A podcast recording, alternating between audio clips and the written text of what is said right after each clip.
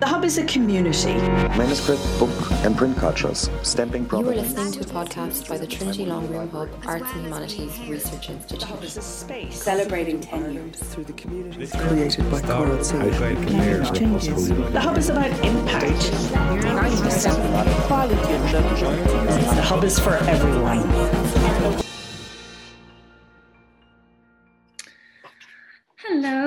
Welcome, welcome back to the Art and Science Reading Group, uh, joint hosted by Science Gallery Dublin and the Trinity Long Room Hub located at Trinity College in Dublin, Ireland. Um, thank you guys so much for coming back and spending some time with us uh, from our quarantine caves to yours. You are very, very welcome. Um, my name is Autumn Brown. I am a research, uh, a PhD researcher. Is that what we're calling ourselves now? An early career researcher at the Trinity Long Room Hub and the PhD researcher at Science Gallery Dublin. Um, my research is on informal science learning spaces that take an art science approach and how that art science approach might transform science and change the way that we look at the culture of research and innovation. With me is Amelia McConville.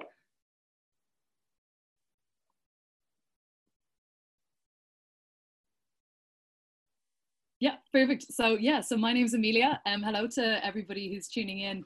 Uh, oh, sorry, hang on. Can everyone hear me? Perfect. Um, yeah, so my name's Amelia. Thanks so much, Autumn, for the um, the introduction, and welcome everyone to the Art and Science Reading Group. Um, we're so delighted to uh, to be hosting our second virtual session um, here tonight.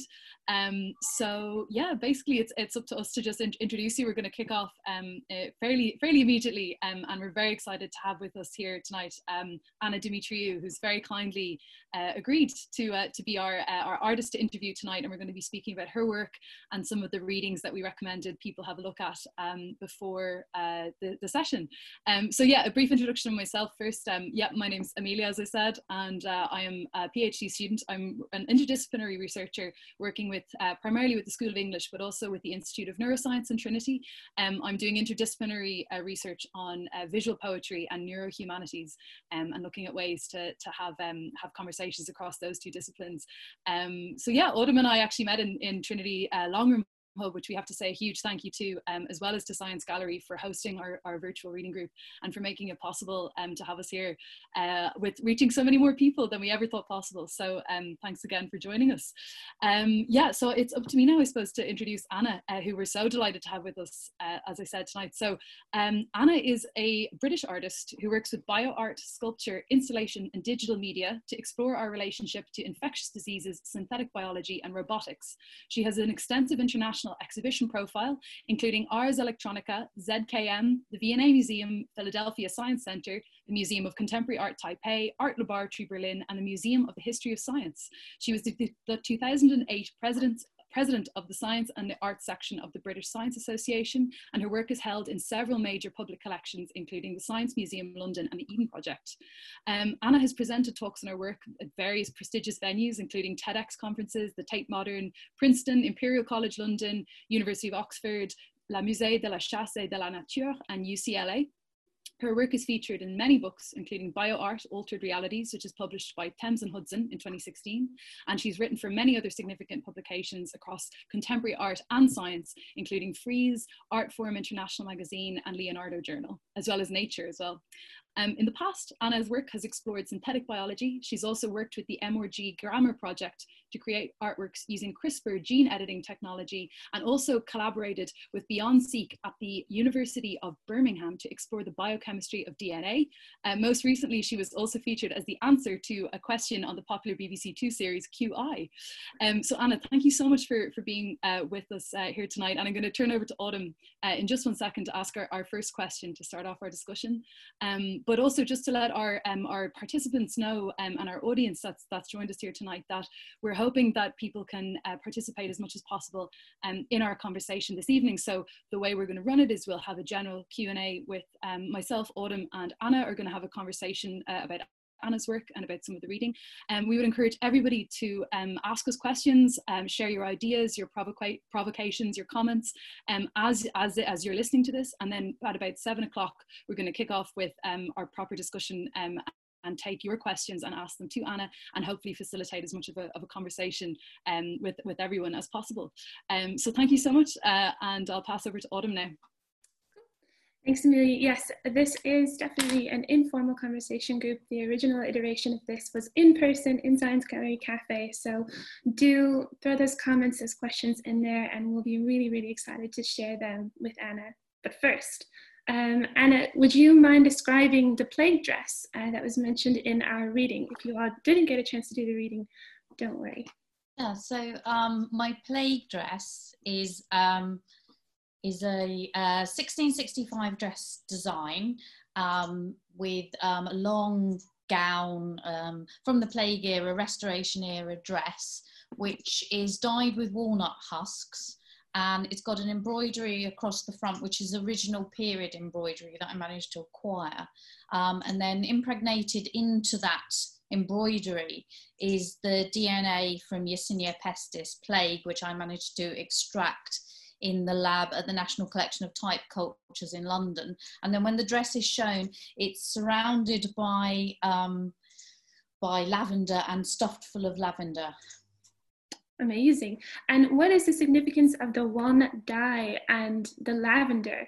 Was that? yeah, the um, the dye was used by um, Samuel Cole, uh, not Nicholas Culpeper, I believe, Culpeper, oh. um, and uh, the lavender was what they used to stuff into the into the nose kind of the masks of the plague doctors in in those days so yeah you're looking at it there Beautiful. Um, so yeah it was just stuff full and actually the um the middle bit of the um they they have this thing called a bum roll basically um that goes around the the waist. Uh, I think that's where the name comes from. I, have never really managed to find the history of it, but um, but uh, this is stuffed full of uh, turmeric and other spices that we used as uh, treatments and um, and kind of the spices that used to stuff into the the plague doctors' masks and things at the plague era. So it kind of it's a, it's a very olfactory experience when you actually see them. Amazing. And two, were any of these treatments either the walnut or or the lavender actually effective in no, preventing? Not okay. okay. So they were just sort of folk tales. Uh, it's actually very, very deadly uh, plague. I mean, it's one of uh, it's one of the biggest killers of, if not the biggest, one of the biggest killers of humanity. Um, and as I say in the article, um, one of the most sublime organisms from history. So it takes quite a lot of treatment. Um, and I mean, even even now without treatment, you're looking at a 50% death rate. Goodness um, it, it's quite a dangerous kind of illness. And, and I noticed you mentioned there a keyword, the sublime, um, which um, for anybody who's who's uh, who had a look at Anna's article in Antennae magazine, um, you talk about this wonderful concept of the bacterial sublime, and when there's actually like totally by chance, there's actually a link to um, famous Trinity alumnus uh, Edmund Burke. So I wonder maybe you could talk tell us a little bit about what is the bacterial sublime and how do you conceive of that notion? Yeah well i was i I was fascinated when I first came upon the notion of the sublime.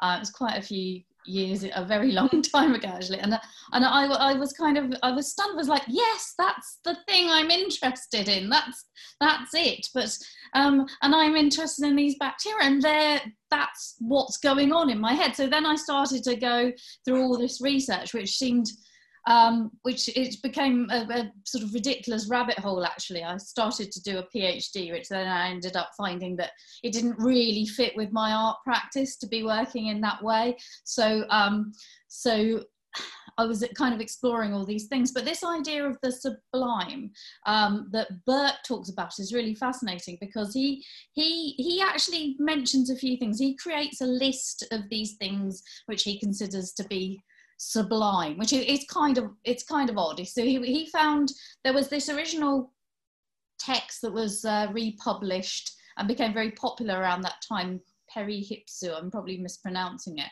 um, by Longinus, probably mispronouncing that as well.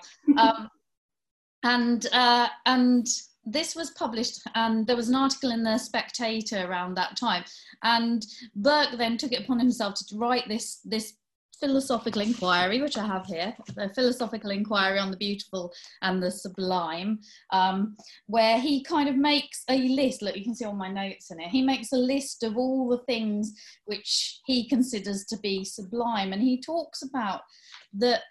And and you have to understand that he he, he was writing this. Um, in the sort of early 18th century when so they had seen bacteria, um, animalcules, as, as um, Van Leeuwenhoek called them. But so they'd been observed by that time. So he, he kind of had a sense of this. And he mentions in the text that the very tiniest things might be sublime. So, and, and then he also mentions the obscurity, not being able to really see something or make something out is is an aspect of this idea of the sublime in Burke. And um, I've got here because um, we were talking about this um, the other day. Um, this is one of Van, this is a replica of Van Leeuwenhoek's microscope um, that he used to look at bacteria under the the microscope. And you see, you put you put your sample. I've kind of used a bit of sellotape here. This is a piece of Irish linen, actually.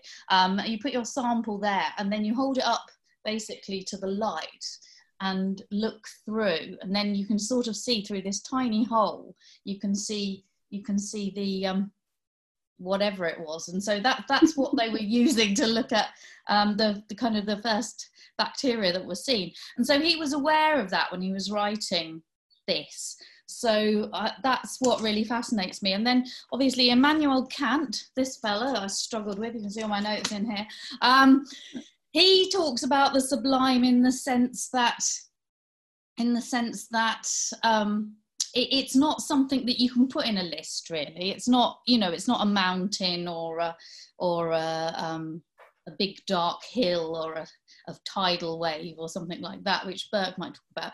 Kant says it's all in the it's in the mind of the person perceiving it. So it's that sense it's that relational thing then um, that that he talks about. So I, I kind of and, and this relationship to this idea of the sublime and the the fact that I mean particularly plague and we're we're living through another pandemic not nearly as um, at the moment anyway um, as dramatic as the the Black Death or something like that but um, it changes the world. I mean it stops everything. It's this is what i was i was always talking about in terms of how much plague has changed the world.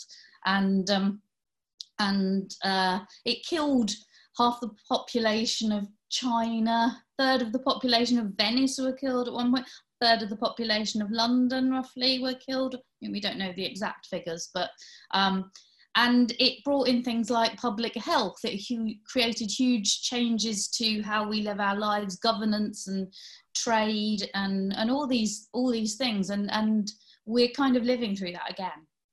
Absolutely. It's really interesting that you say too you know that the information that we have through that from that time is largely from diarists like very, very famously and mentioned in your article, uh, Samuel Pepys. And um, so much of what we know about what happened, the fire of London and the plague that struck, were from diaries. Mm. Um, and it's extraordinary too, I think, perhaps you've seen online and in different places now that everybody thinks they're the new Samuel Pepys, which I think is kind of extraordinary. So it's really interesting to imagine what art might be produced or what we might learn going forward mm. um, from the diaries that are being kept now. And it's interesting too, your work, I, I've, I particularly love it and it resonates with me because there's a shame. I, I love science, but we have this problem of modernity we are always looking forward and so rarely looking back um, at history. Actually, citation patterns, I have this nice little quote pulled out. Citation patterns show that the older research is considered less relevant than more recent research. This is called a research front. Science really does pay little attention to its past, sticking mostly to current work. And then that the present centric kind of view of things uh, allows scientists to keep looking forward without really often taking lessons uh, from looking back.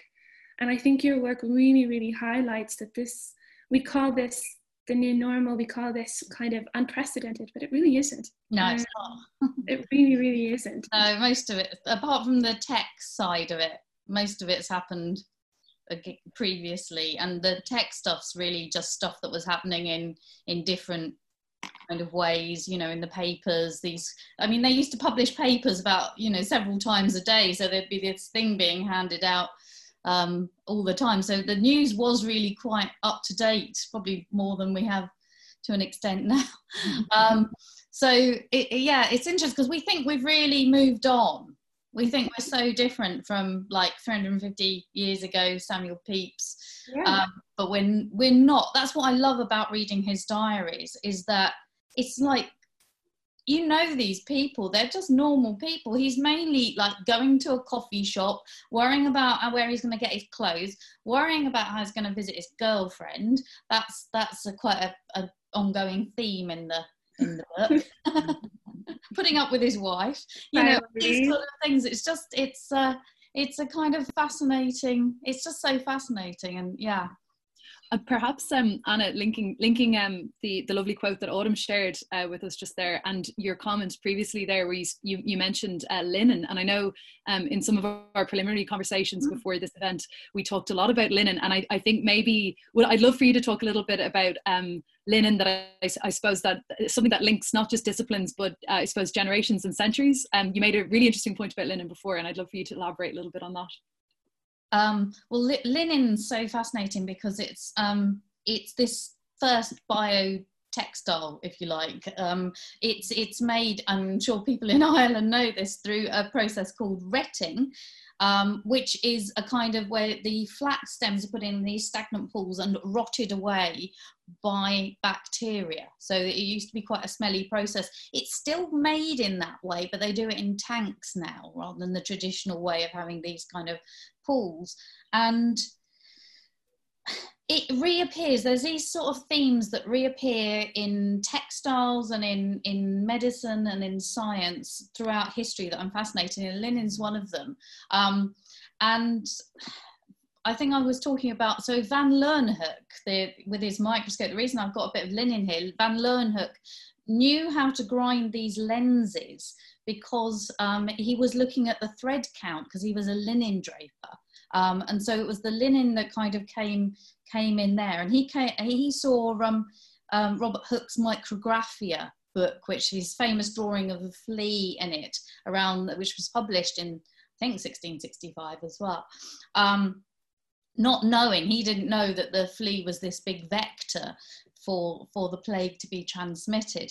But um, Van Leeuwenhoek was less interested in that, but he saw there was a lovely um, drawing of the threads under the microscope. So Van Leeuwenhoek was inspired to kind of look and do, uh, uh, do his own lens grinding. And people, I mean, I think they sort of think they know how he did it now, but it was in question until very, very recently um, how how he achieved these these fine lenses.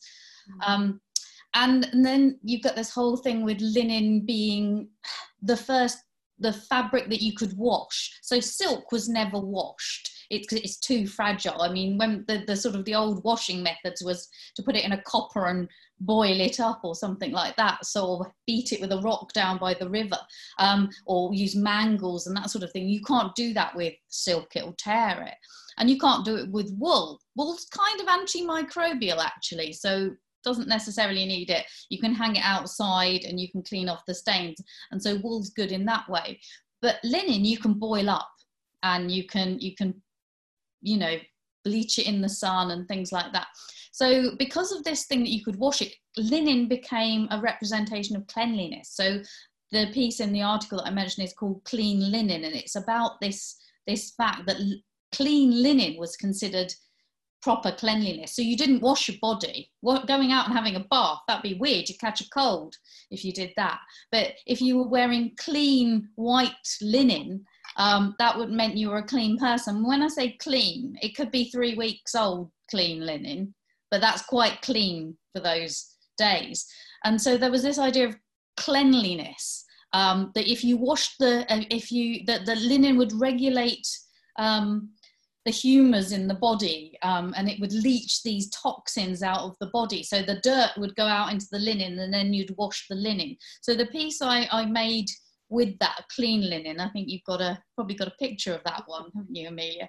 Yeah, um, um, the piece I made there, it's in, it's embroidered. It's an original French linen nightgown from the period that um, it's prior to the end of the time of humoral medicine. That so it's an it's an antique gown that I've then embroidered with white work embroidery. Um, in um, in various parts of it. So around the neck, you've got um, you've got um, um diphtheria um, bacteria. Um, you've got um, Mycobacterium tuberculosis there, Yersinia pestis there, and you've got the bacteria that cause scarlet fever, which you can't see. They're a bit further down on the stomach. Um, and then in those areas, so you've got exactly where they'd kind of be in the in in the body. In those areas, I've actually impregnated them with the DNA of those four kind of really significant organisms of the time. And I should say that um, DNA is is sterile; it's not infectious. So you can work with plague um, DNA. It's it's we extracted it from killed plague in the lab. I have actually handled and worked with live plague in the lab, um, but when we do the DNA extraction, in order to be able to take it out of the lab, it needs to be it's killed plague, and then we extract the DNA, and then it's been through rigorous kill protocols and things like that. Working with Public Health England um, at the National Collection of Type Cultures, where I'm their artist in residence.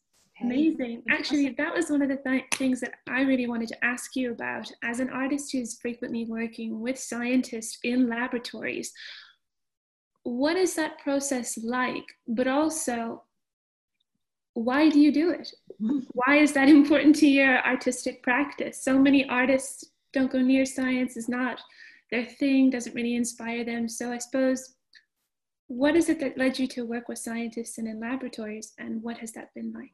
I think I'm, I, I was really fascinated in microbiology, and it's important for me to do stuff hands on. I can't explain to people or tell the story or understand it without this without actually having done it myself. So i need to kind of absorb everything and learn as much as i can in order to be able to communicate the story. So if somebody wanted to kind of go into the details of how i extracted the dna and and stuff like that if i ever got questions on it i would know and i have all the proofs anyway. But um, still i can explain everything and that's really important. Also um, in terms of kind of, uh, I did a, a piece called confronting the bacterial sublime which was which was a written piece that i did in response to uh, going into the category three lab and handling plague um, bacteria and handling anthrax as well. But mainly it was about writing about being in um, working with plague. Um, and and that's that's kind of interesting because when you're doing it you can't really experience the bacterial sublime. You're there with it. You have your hands in these glove boxes you've probably seen in movies. Uh, but what you don't know is they're kind of like inflated. So, because they are under all this negative pressure, these you've got you're double gloved, and then you take the take your gloves to the to the lab coat, and then you put your hands into this thing and then you're handling the bacteria and then they say things like use those scissors there to cut open those um that those petri dishes so so you can do some work in there. But you have to actually in with these big inflatable gloves you're you're actually kind of cutting with scissors and being very careful not to cut a hole in your gloves obviously. I mean it's all under this negative pressure so you can so it's being sucked away from you. Um, you can't actually catch it from just touching it. But um but still it's it's there is a, a, sense of this to to an extent but actually you're more worried about uh, in my case i was more worried about doing it wrong and looking like i was an artist in the lab rather than a microbiologist because i've been not that i am a microbiologist but I, am fully an artist but i wanted to um i kind of wanted to be accepted as a microbiologist because i've done many many years of this. So i kind of felt that i needed to do that in the in the lab, which is an interesting kind of thing. So I did a, I wrote a reflective piece on on that experience, mm. and um, one artist, I think Hero Riley, said to me that um, she said, "Oh, that's interesting because basically the procedures of the lab took over, and you were following that rather than trying rather than being able to have this artistic thing." So it's interesting how these these things kind of kind of impose on each other, I guess. Well, I'd love to ask you though, Anna, like on that on that that very topic. You know we uh, obviously one of the things that we're very interested in in uh, breaking down through the reading group is this you know totally binary opposition between arts and science. You know we just don't believe that that binary should exist. But your work because you as you say like you have extensive experience with actually microbiology and working in lab based um, scenarios and everything but i suppose uh, in terms of the artistic impulse for you and the interest in science and that mutual influence I mean, do you do you use the science as an influence? Does artistic inspiration strike when you're engaged in learning about the science or reading about it, or how does that relationship? Yeah, I mean, definitely. It's the okay. like the research looking into the history, and I always talk about the boring moments in the lab. So when you're doing work in the lab, there's quite a few boring moments. I don't know if people listening in on this have done this. There's bits where you have to run PCR machines, and there, so it's like we've got to put it on for five minutes and then he's just standing by a machine that's spinning things for five minutes and we've got to put it on for another five minutes. And we have to cool this down for 20 minutes because you have these protocols that tell you what you're doing here and what's next and what's next. And so there's quite a lot of boring steps in the lab. And it's during those moments when i get to talk to the researchers about any old rubbish. And that's where a lot of the really fascinating stuff kind of comes from um, i think. So that that's really good. And i've been working with my longest collaborator now for well over 15 years, pushing 20 years now. Um, so so we have like quite an interesting kind of relationship of ideas, and he knows how it sort of turns when I when we're going to start doing something. Um, so that's that's interesting. He's retired now, but he's writing a natural history of bacteria um, at the moment. So um, as a as a as a written book, he'll, he'll be able to go back into the lab. We actually had some very lovely plans um, to do new work um, together in, in the lab with the NC, with the strains of bacteria from the National Collection of Type Cultures. That's all kind of got delayed because of the pandemic, but mm-hmm. um, we, we're going to do it afterwards. Absolutely. And actually, so on the kind of art science collaboration and art science approaches, one of the um, other Edmund Burke quotes that you've included in your article, which really, really jumped out to me, is he wrote, when we go but one step, one step beyond the immediate sensible qualities of things, we go out of our depth. And it is really interesting to me at those spaces when we feel, feel out of our depth, is it is it then that we should employ art science approaches? Is it then that we should experiment with different forms of inquiry or different forms of making knowledge and understanding the world? I would say probably yes. Um, it's, a, it's kind of as as simple as that. I mean, in, in a way, I don't think we can kind of help it.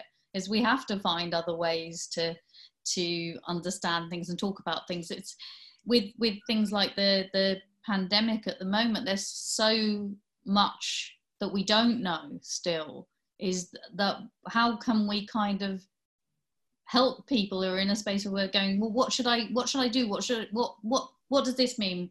You know, what's next? What, when, or my dad, for instance, said, um, said, uh, when, when's this pandemic when's it going to all end the, the lockdown? And my mum and he was asking my mum and she said well if i knew that i'd be on the tv wouldn't i instead of those people? So i quite enjoyed her perspective on that because it, it's like that but people just ask and they expect someone to know and i know there are scientists out there but we've never seen a pandemic we've never seen a um, this this organism before um, and we don't know exactly when it's going to um, be safe to fully go outside and these things. We don't know what's going to happen with the vaccine fully. There's, there's a lot of hope, I think. Um. But um, yeah, we don't know exactly the timeline, and there's a lot of uncertainty. Absolutely, and Anna, on that, I know it's it's quite a big question to ask, but um, especially considering that your work in recent years and with, with a special focus on, on plague dress, um, you know, again, that work we've been discussing from 2018, I wonder, do you see as, as it is in the moment, um, I know, as we said, the situation is still evolving, but do you see um, the potential for there to be, I suppose, any knowledge gleaned from these this kind of work these kind of art science approaches to different um, different artistic practices and exhibitions like, do you see them having relevance if not influence on how we respond to the current pandemic or do you feel that it's maybe still evolving um, in a very sort of new space?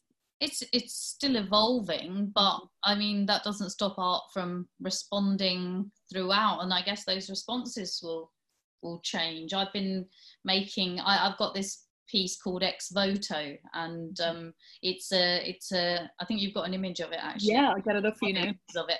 Um yeah. and it's it's it's a piece where i made these kind of they're like basically secular votives that you might see hung into like a greek um church or something like that but each one is is representing something about infectious diseases. So it's either um, somebody taking antibiotics um, or um, or um, somebody who works with antibiotics or somebody had an infection with an infectious disease and it, it, the main focus of it has been antibiotic resistance and you can see these ribbons that are there and they're all dyed with different things to do with to do with infectious diseases so um, the the orange ribbon is Prontosil, a very early antibiotic. The yellow is um, turmeric.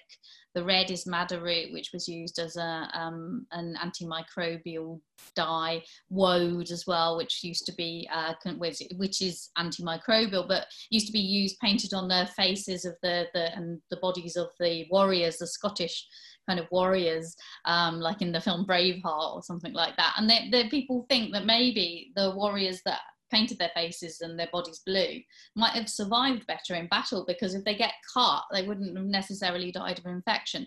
And then some of these other ribbons are dyed with different like genetically modified streptomyces and the staphylococcus aureus from my body and things like that. And then yeah you were just going to show i think the um, image some of the just the starting images that i've been kind of creating. I've got a whole box full now. I've been doing one every day kind of inspired by you know things that happen on my friends facebook posts or something i've seen.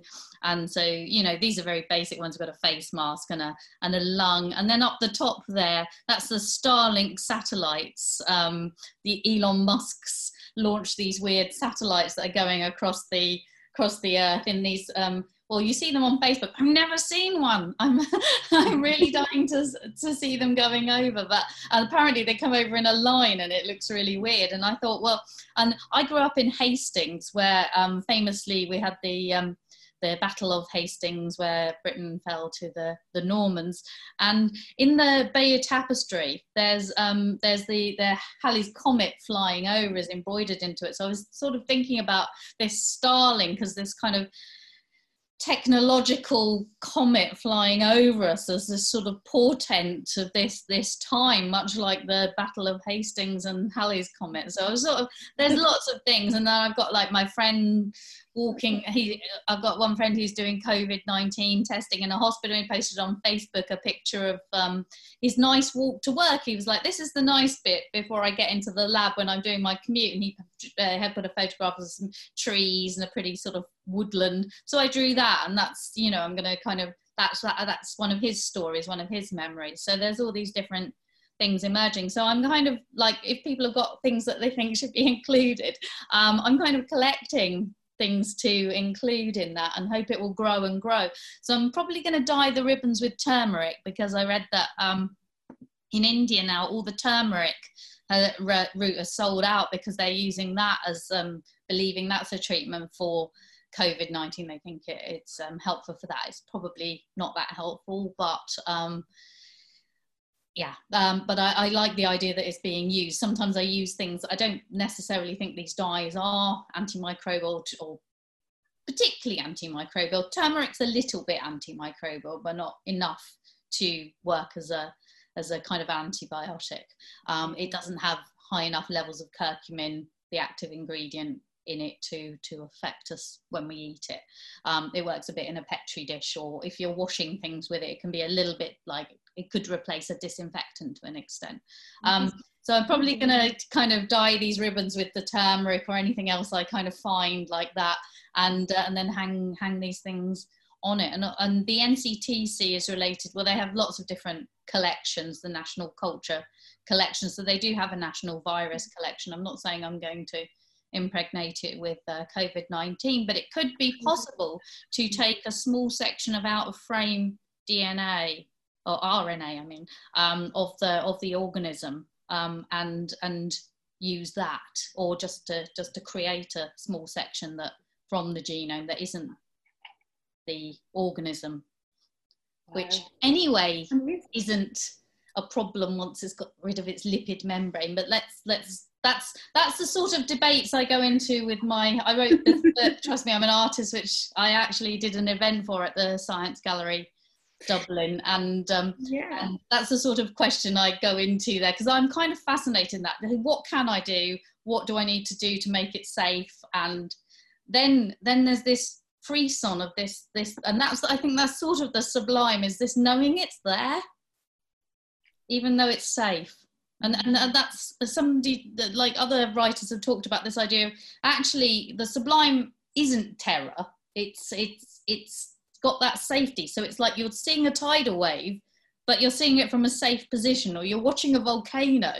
But if you're actually on the volcano with the lava coming towards you, it's not sublime anymore. It's just terror. Um, I think so it's got this Yeah. removal. I think it's really interesting too, and also it almost is like what it feels like to look at, to be on a boat and look out at open water, just completely overwhelmed, um, by the immensity of it.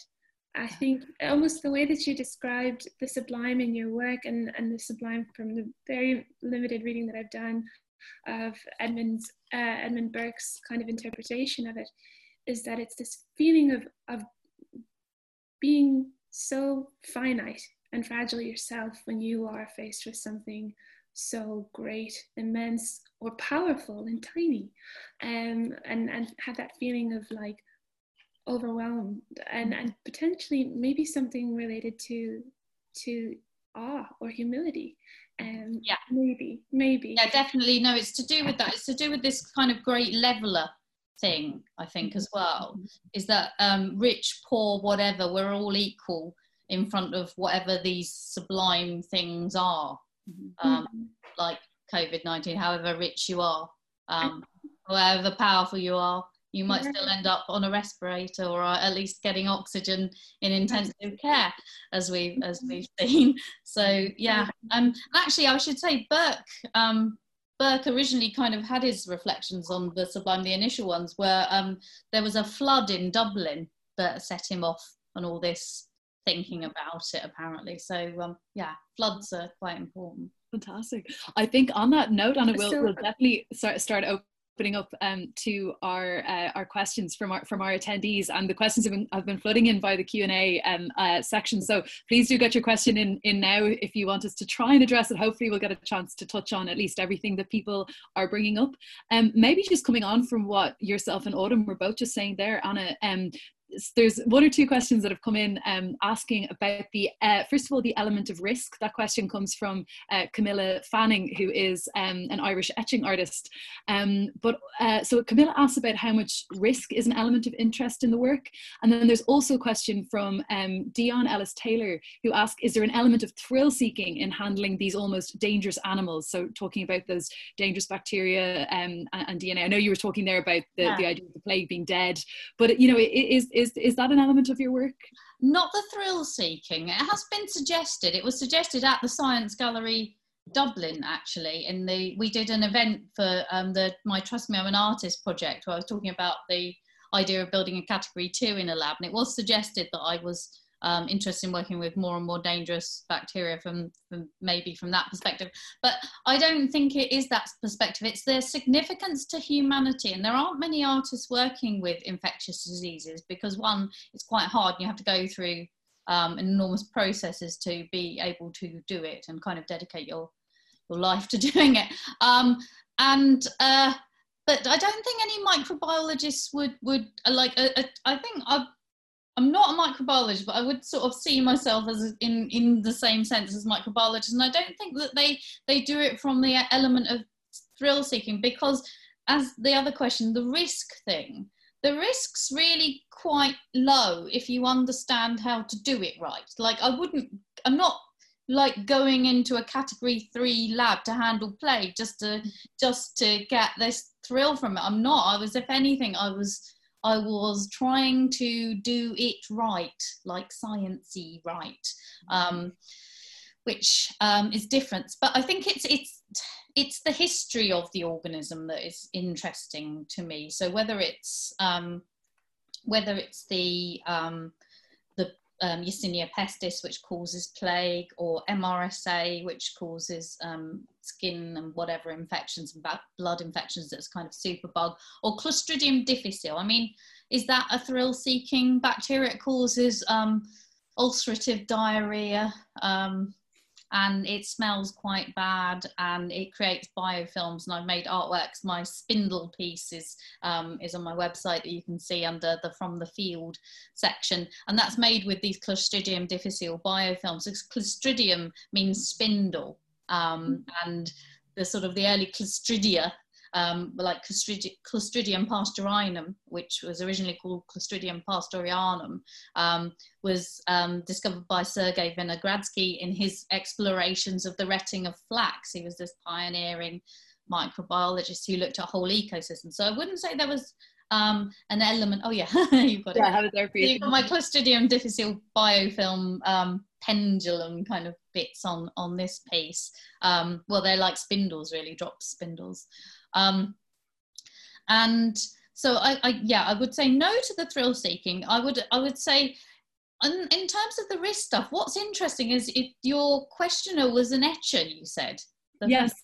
yes. So I always compare what I do to the feeling of etching. Actually, it's very similar. Working in the microbiology lab, you're you're kind of you're working with these things. They're not you know they're not going to leap out and get you. Some like I don't work that much with viruses. So we have a different perspective here on like because the world thinks about all these things flying around in the air or whatever at the moment. So I'm not working with them. I'm working with these things that are, you know, in a petri dish. Mm-hmm. You don't pick them up and sniff them unless you know what's in the petri dish. Um, that's that's very bad. There's there's some things you can actually catch by sniffing a petri dish, um, but um, they don't tend to leap up and and kind of kind of get you. Um, you have to be careful, but um, and if you're aerosolizing them and doing those sorts of procedures and stuff, you have to be careful, um, and you have to follow all the protocols in the lab. And I have to do.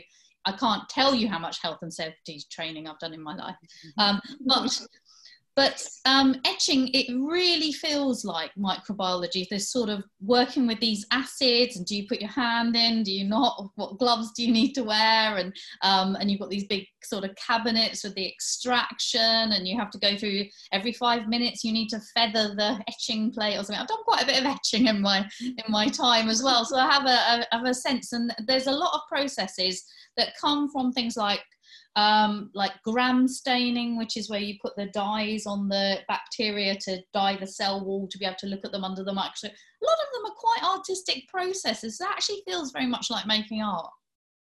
Amazing. So uh, we've got an audience question and an audience comment.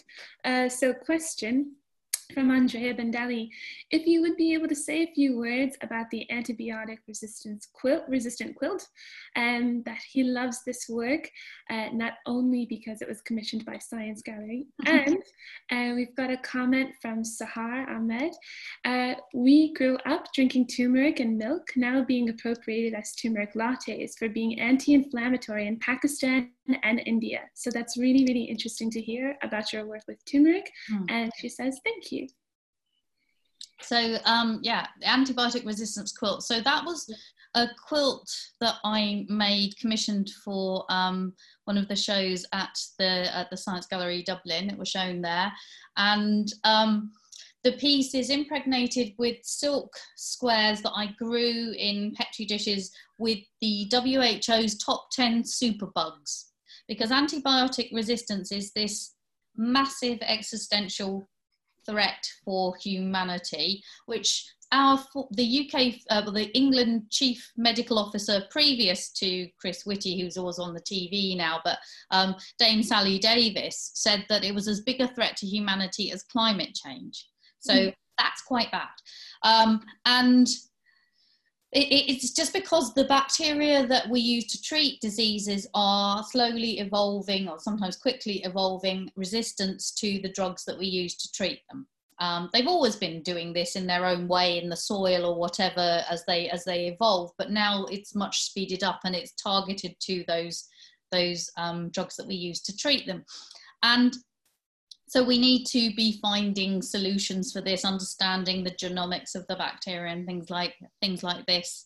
Um, and COVID 19 crisis is a big problem for this because there's a lot of um, use of antibiotics now in, um, in the bacteremia, the, well, well, lung infections, particularly bacterial pneumonias that people are getting, and they're being given prophylactic antibiotics for, um, you know, if they're going to have a ventilator or something like that.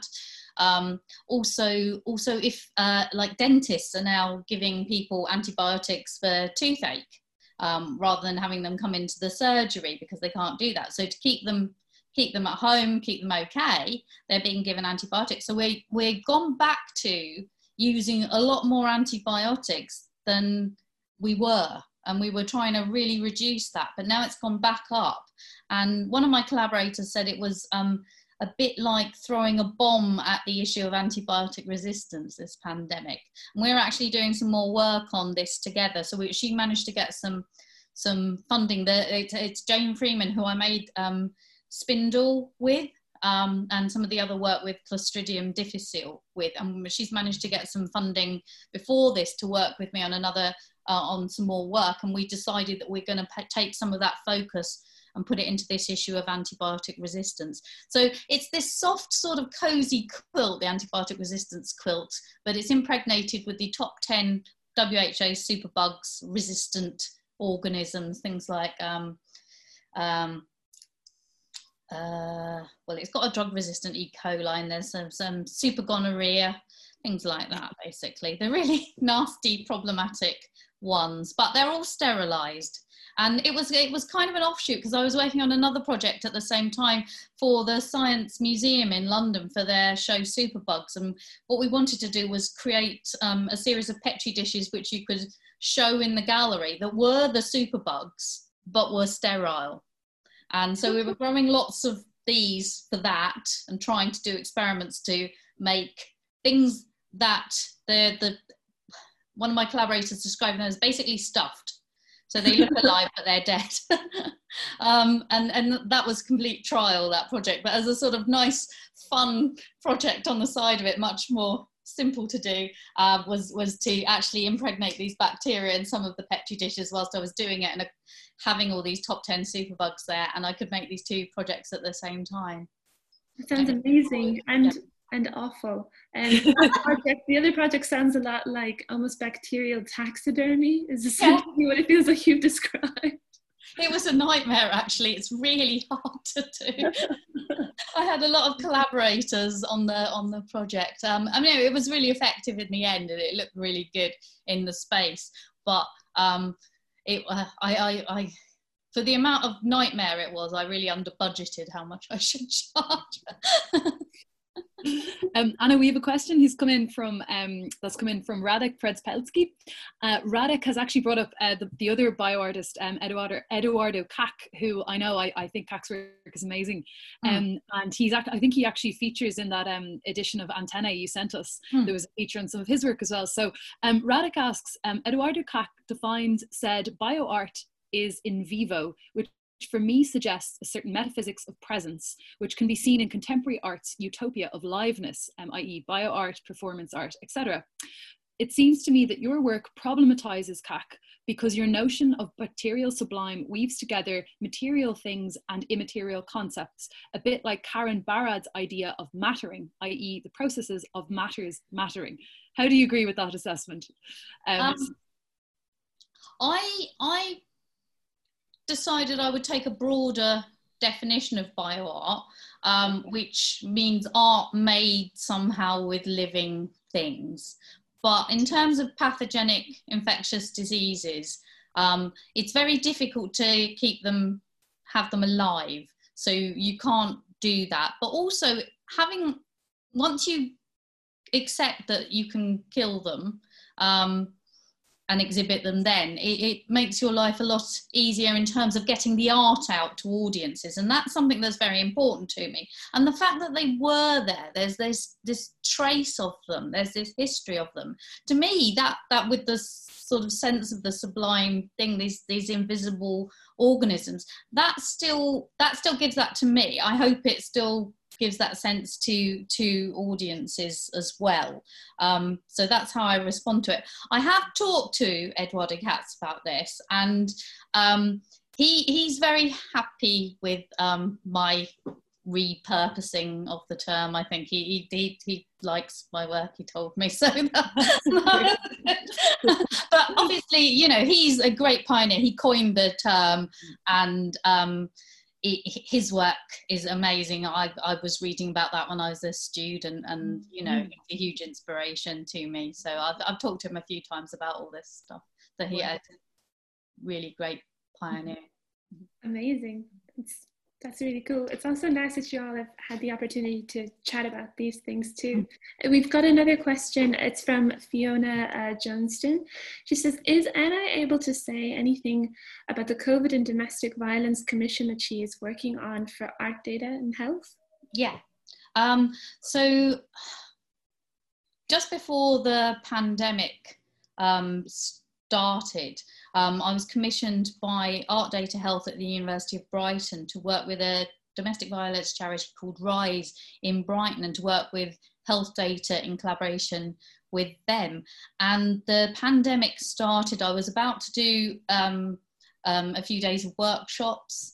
Um, and it literally was, I think, it was it was the week of about the the 15th of March or something around around then. So it was just when just before the lockdown official, but the universities in the UK had already started to close. And so all the workshops were cancelled and it wasn't really safe to to go ahead. And um, and so that that caused a lot of rethinking. I want to do the project, but also there's this really important issue of women are at home and they're locked in with partners who may be abusive um, or, or, not just women but particularly women um, and children being locked in at home with partners who may be abusive in in some form or other.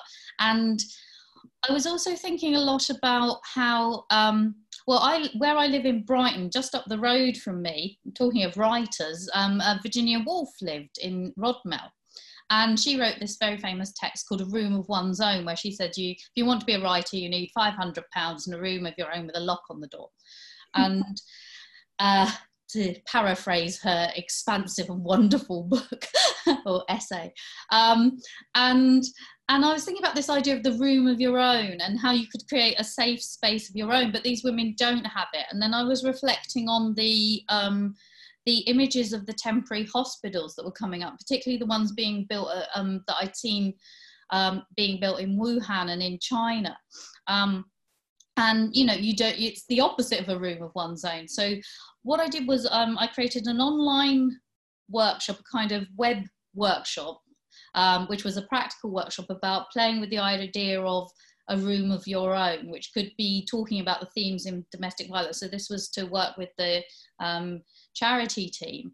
And then the rest of the work I've been doing this kind of and uh, sort of the opposite of a room of one's own to make explicit this issue, um, and that is um, it, it's representative of one of these temporary hospitals. So I'm currently in the process of making um, lots and lots of tiny little hospital beds, which is what the installation will be, um, based on these temporary hospitals. And so they'll sort of stretch out as a kind of large, but they're about, I think they're about this big each.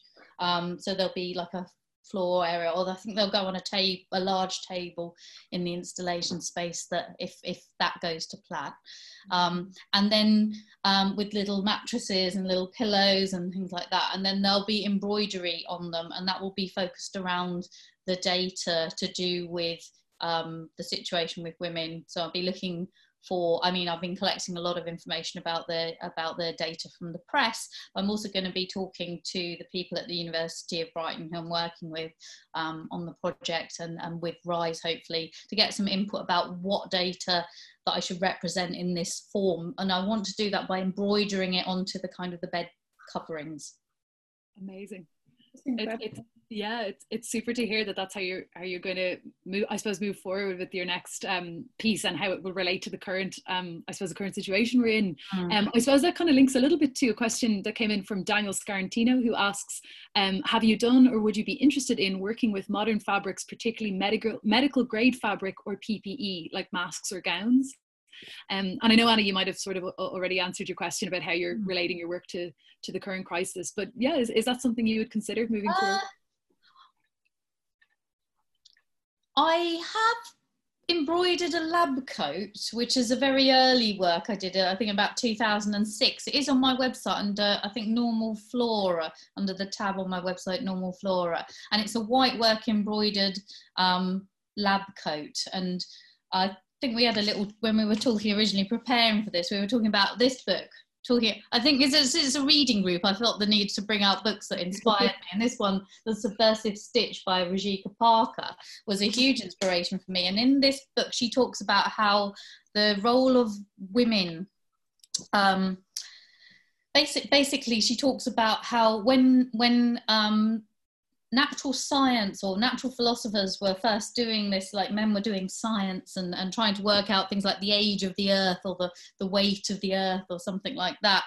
The um, the sort of the highest level of achievement for a woman was proficiency in white work embroidery which she should do by candlelight and hunched over wearing a corset and stuff like that looking and the stitches are microscopic when you look at white work. So I've been playing with this idea of embroidery and kind of doing science through the lens of embroidery, inspired by what I read in that book many, many years ago, very, very long time ago. It's been, it's been a big inspiration for me. But that piece is, is I guess, using something like that. Um, I did a sort of performance thing, but we never did anything with it. With one of my um, former students at Brighton and Sussex Medical School, who's now um, um, um, an obstetrician in um, Leeds. So she's actually working in an operating theatre with women who who are having babies who might have been exposed to COVID. So she has to. She sent me. I've done quite a few votives about her PP drawings of her PPE and what they call PPE face. You know, this this sort of where been wearing the mask and stuff. So she sent me quite a few of those. We did a sort of performance about putting gloves on in a sterile way that she would have to do to put them on before she goes into theatre because normally what I do is like when I put the gloves on it doesn't matter if I get stuff on them really because either I spray them with um spray them with alcohol if you're going to do some like synthetic biology or or um, you're basically trying to stop the stuff from touching you rather than you getting the stuff on it so um so that was a very different thing so we sort of did that but we did it in a kind of um in a kind of performative way. We made a video, but um, I don't know if they ever made saw the light of day. Actually, it was one of those sort of playful, playful things that you do. Um, it's possible that I might. Um, I haven't got anything planned at the moment, but it's possible. Amazing. Uh, so we do have another um, audience quote and then another uh, comment, I should say, and then another question.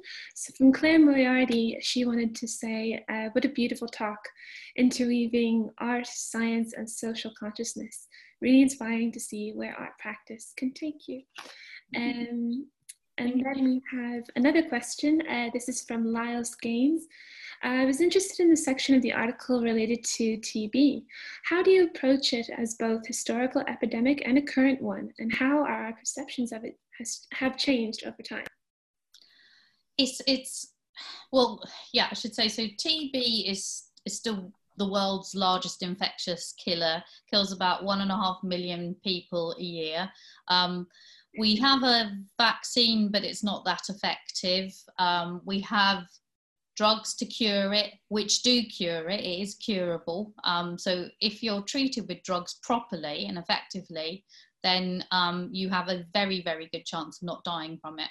but um, a lot of people still die from it because they don't have access to drugs, and there's huge amounts of stigma in the world now um, on this, and that's something I'm very interested in. Is this this issue of stigma around um, diseases and also around domestic violence? Talking about that as well. You know, these things that you just shouldn't talk about. Um, and so so there's that side so in the past we used to talk about it as the as the sort of it was sort of as a romantic disease in in a way it's been it's been with us since you know since as long as as long as any disease pretty much leprosy or hansen's disease is the oldest disease known to man but they sort of come around the same time they found tb in pliocene era mammoth bones I believe. So it's been with us a long time, and it's been the biggest challenge for microbiology. It's really clever and slow growing, and we still don't fully understand everything it's doing. Um, so, so there's that side. I did. I went to um, Tashkent last year with the Médecins Sans Frontières conference on tuberculosis in Eastern Europe and Central Asia, and I gave a talk on my work and I exhibited my artwork around TB there. And that was a real eye opener. I mean, that was fascinating because you had scientists from all these different countries who, and scientists and healthcare workers and all sorts of people in the field from sorts of countries that almost never get to see kind of the kind of work I would do. So you had people from Afghanistan and Kyrgyzstan and Uzbekistan, obviously, um, and uh, India, um, but lots lots of different lots of different countries coming there, and so that that was interesting because it had a really good reception to the work, and there was a they they were talking about actually the health minister of of Uzbekistan said in her summing up at the end of the conference that um, people should think about collaborating with artists to get their stories out to people and to kind of try and break down the stigma. But you have to wonder whether this this these stories these myths we created about the poets and this beautiful death and this sort of stuff was kind of a, a kind of manipulation of the idea of stigma because rather than thinking of people as poverty you know having being in a poverty situation. Um, you could think of them as highly creative poets wasting away or something like this. And, you know, Lord Byron said, I think I should like to die of a consumption. And then all those ladies would say, oh, look at that poor Byron, how interesting he looks in dying. And so it's this term of, of like the idea of being pale and interesting. Um, it actually comes, no, that's what it comes from. I was just taken by surprise. It was great. it's it's also it's also oh, and I'm working on a project. Another thing I'm doing now during the lockdown, I'm working on a project called Susceptible, which is uh, commissioned by a project uh, which is commissioned by Driver Arts Driver, um, and it's in collaboration with the Cryptic Project led by the University of Oxford um, looking at their new research. So I've got all the data from their latest um, publication, which is really, which they published with the, the press release, groundbreaking publication. And I think you've noticed that scientists are very reserved in using terms like groundbreaking publication. So the fact that this made it onto Oxford University website with the phrase groundbreaking publication, it's really groundbreaking.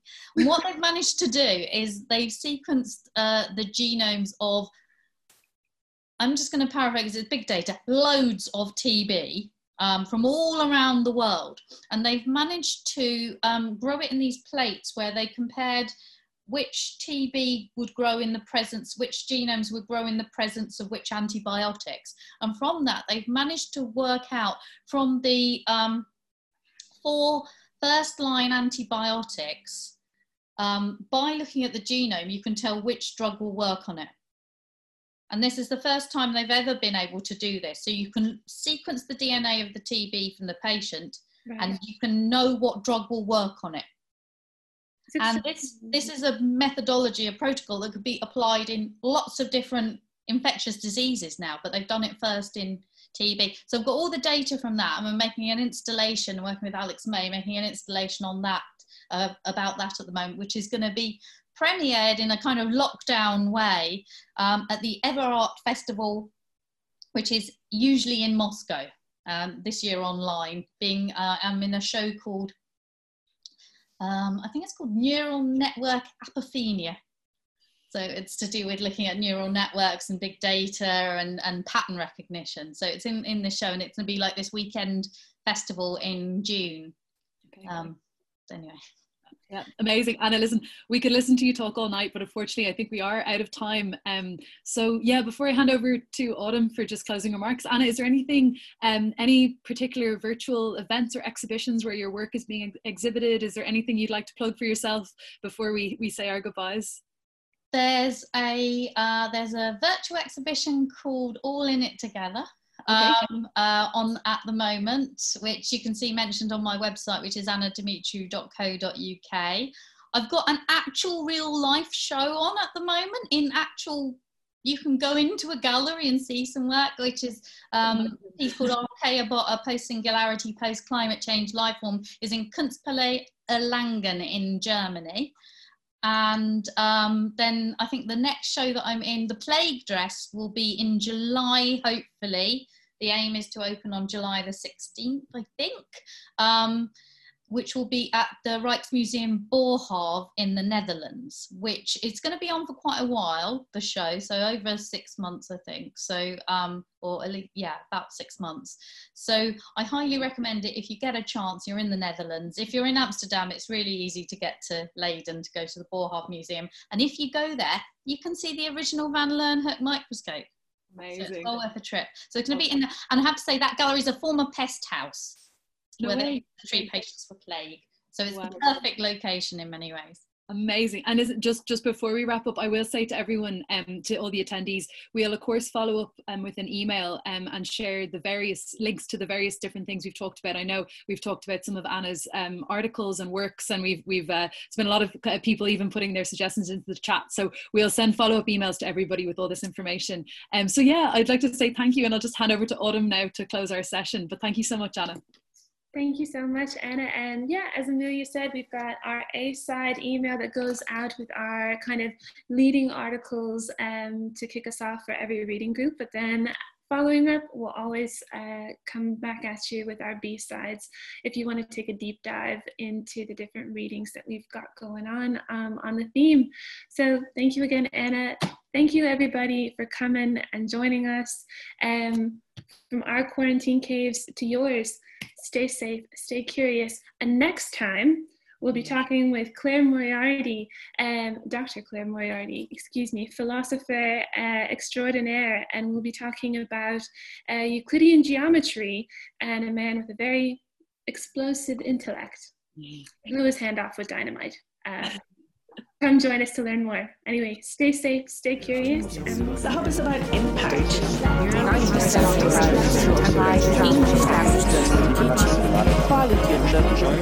The hub is for everyone. The rise of feminism. Here's to the next 10 years.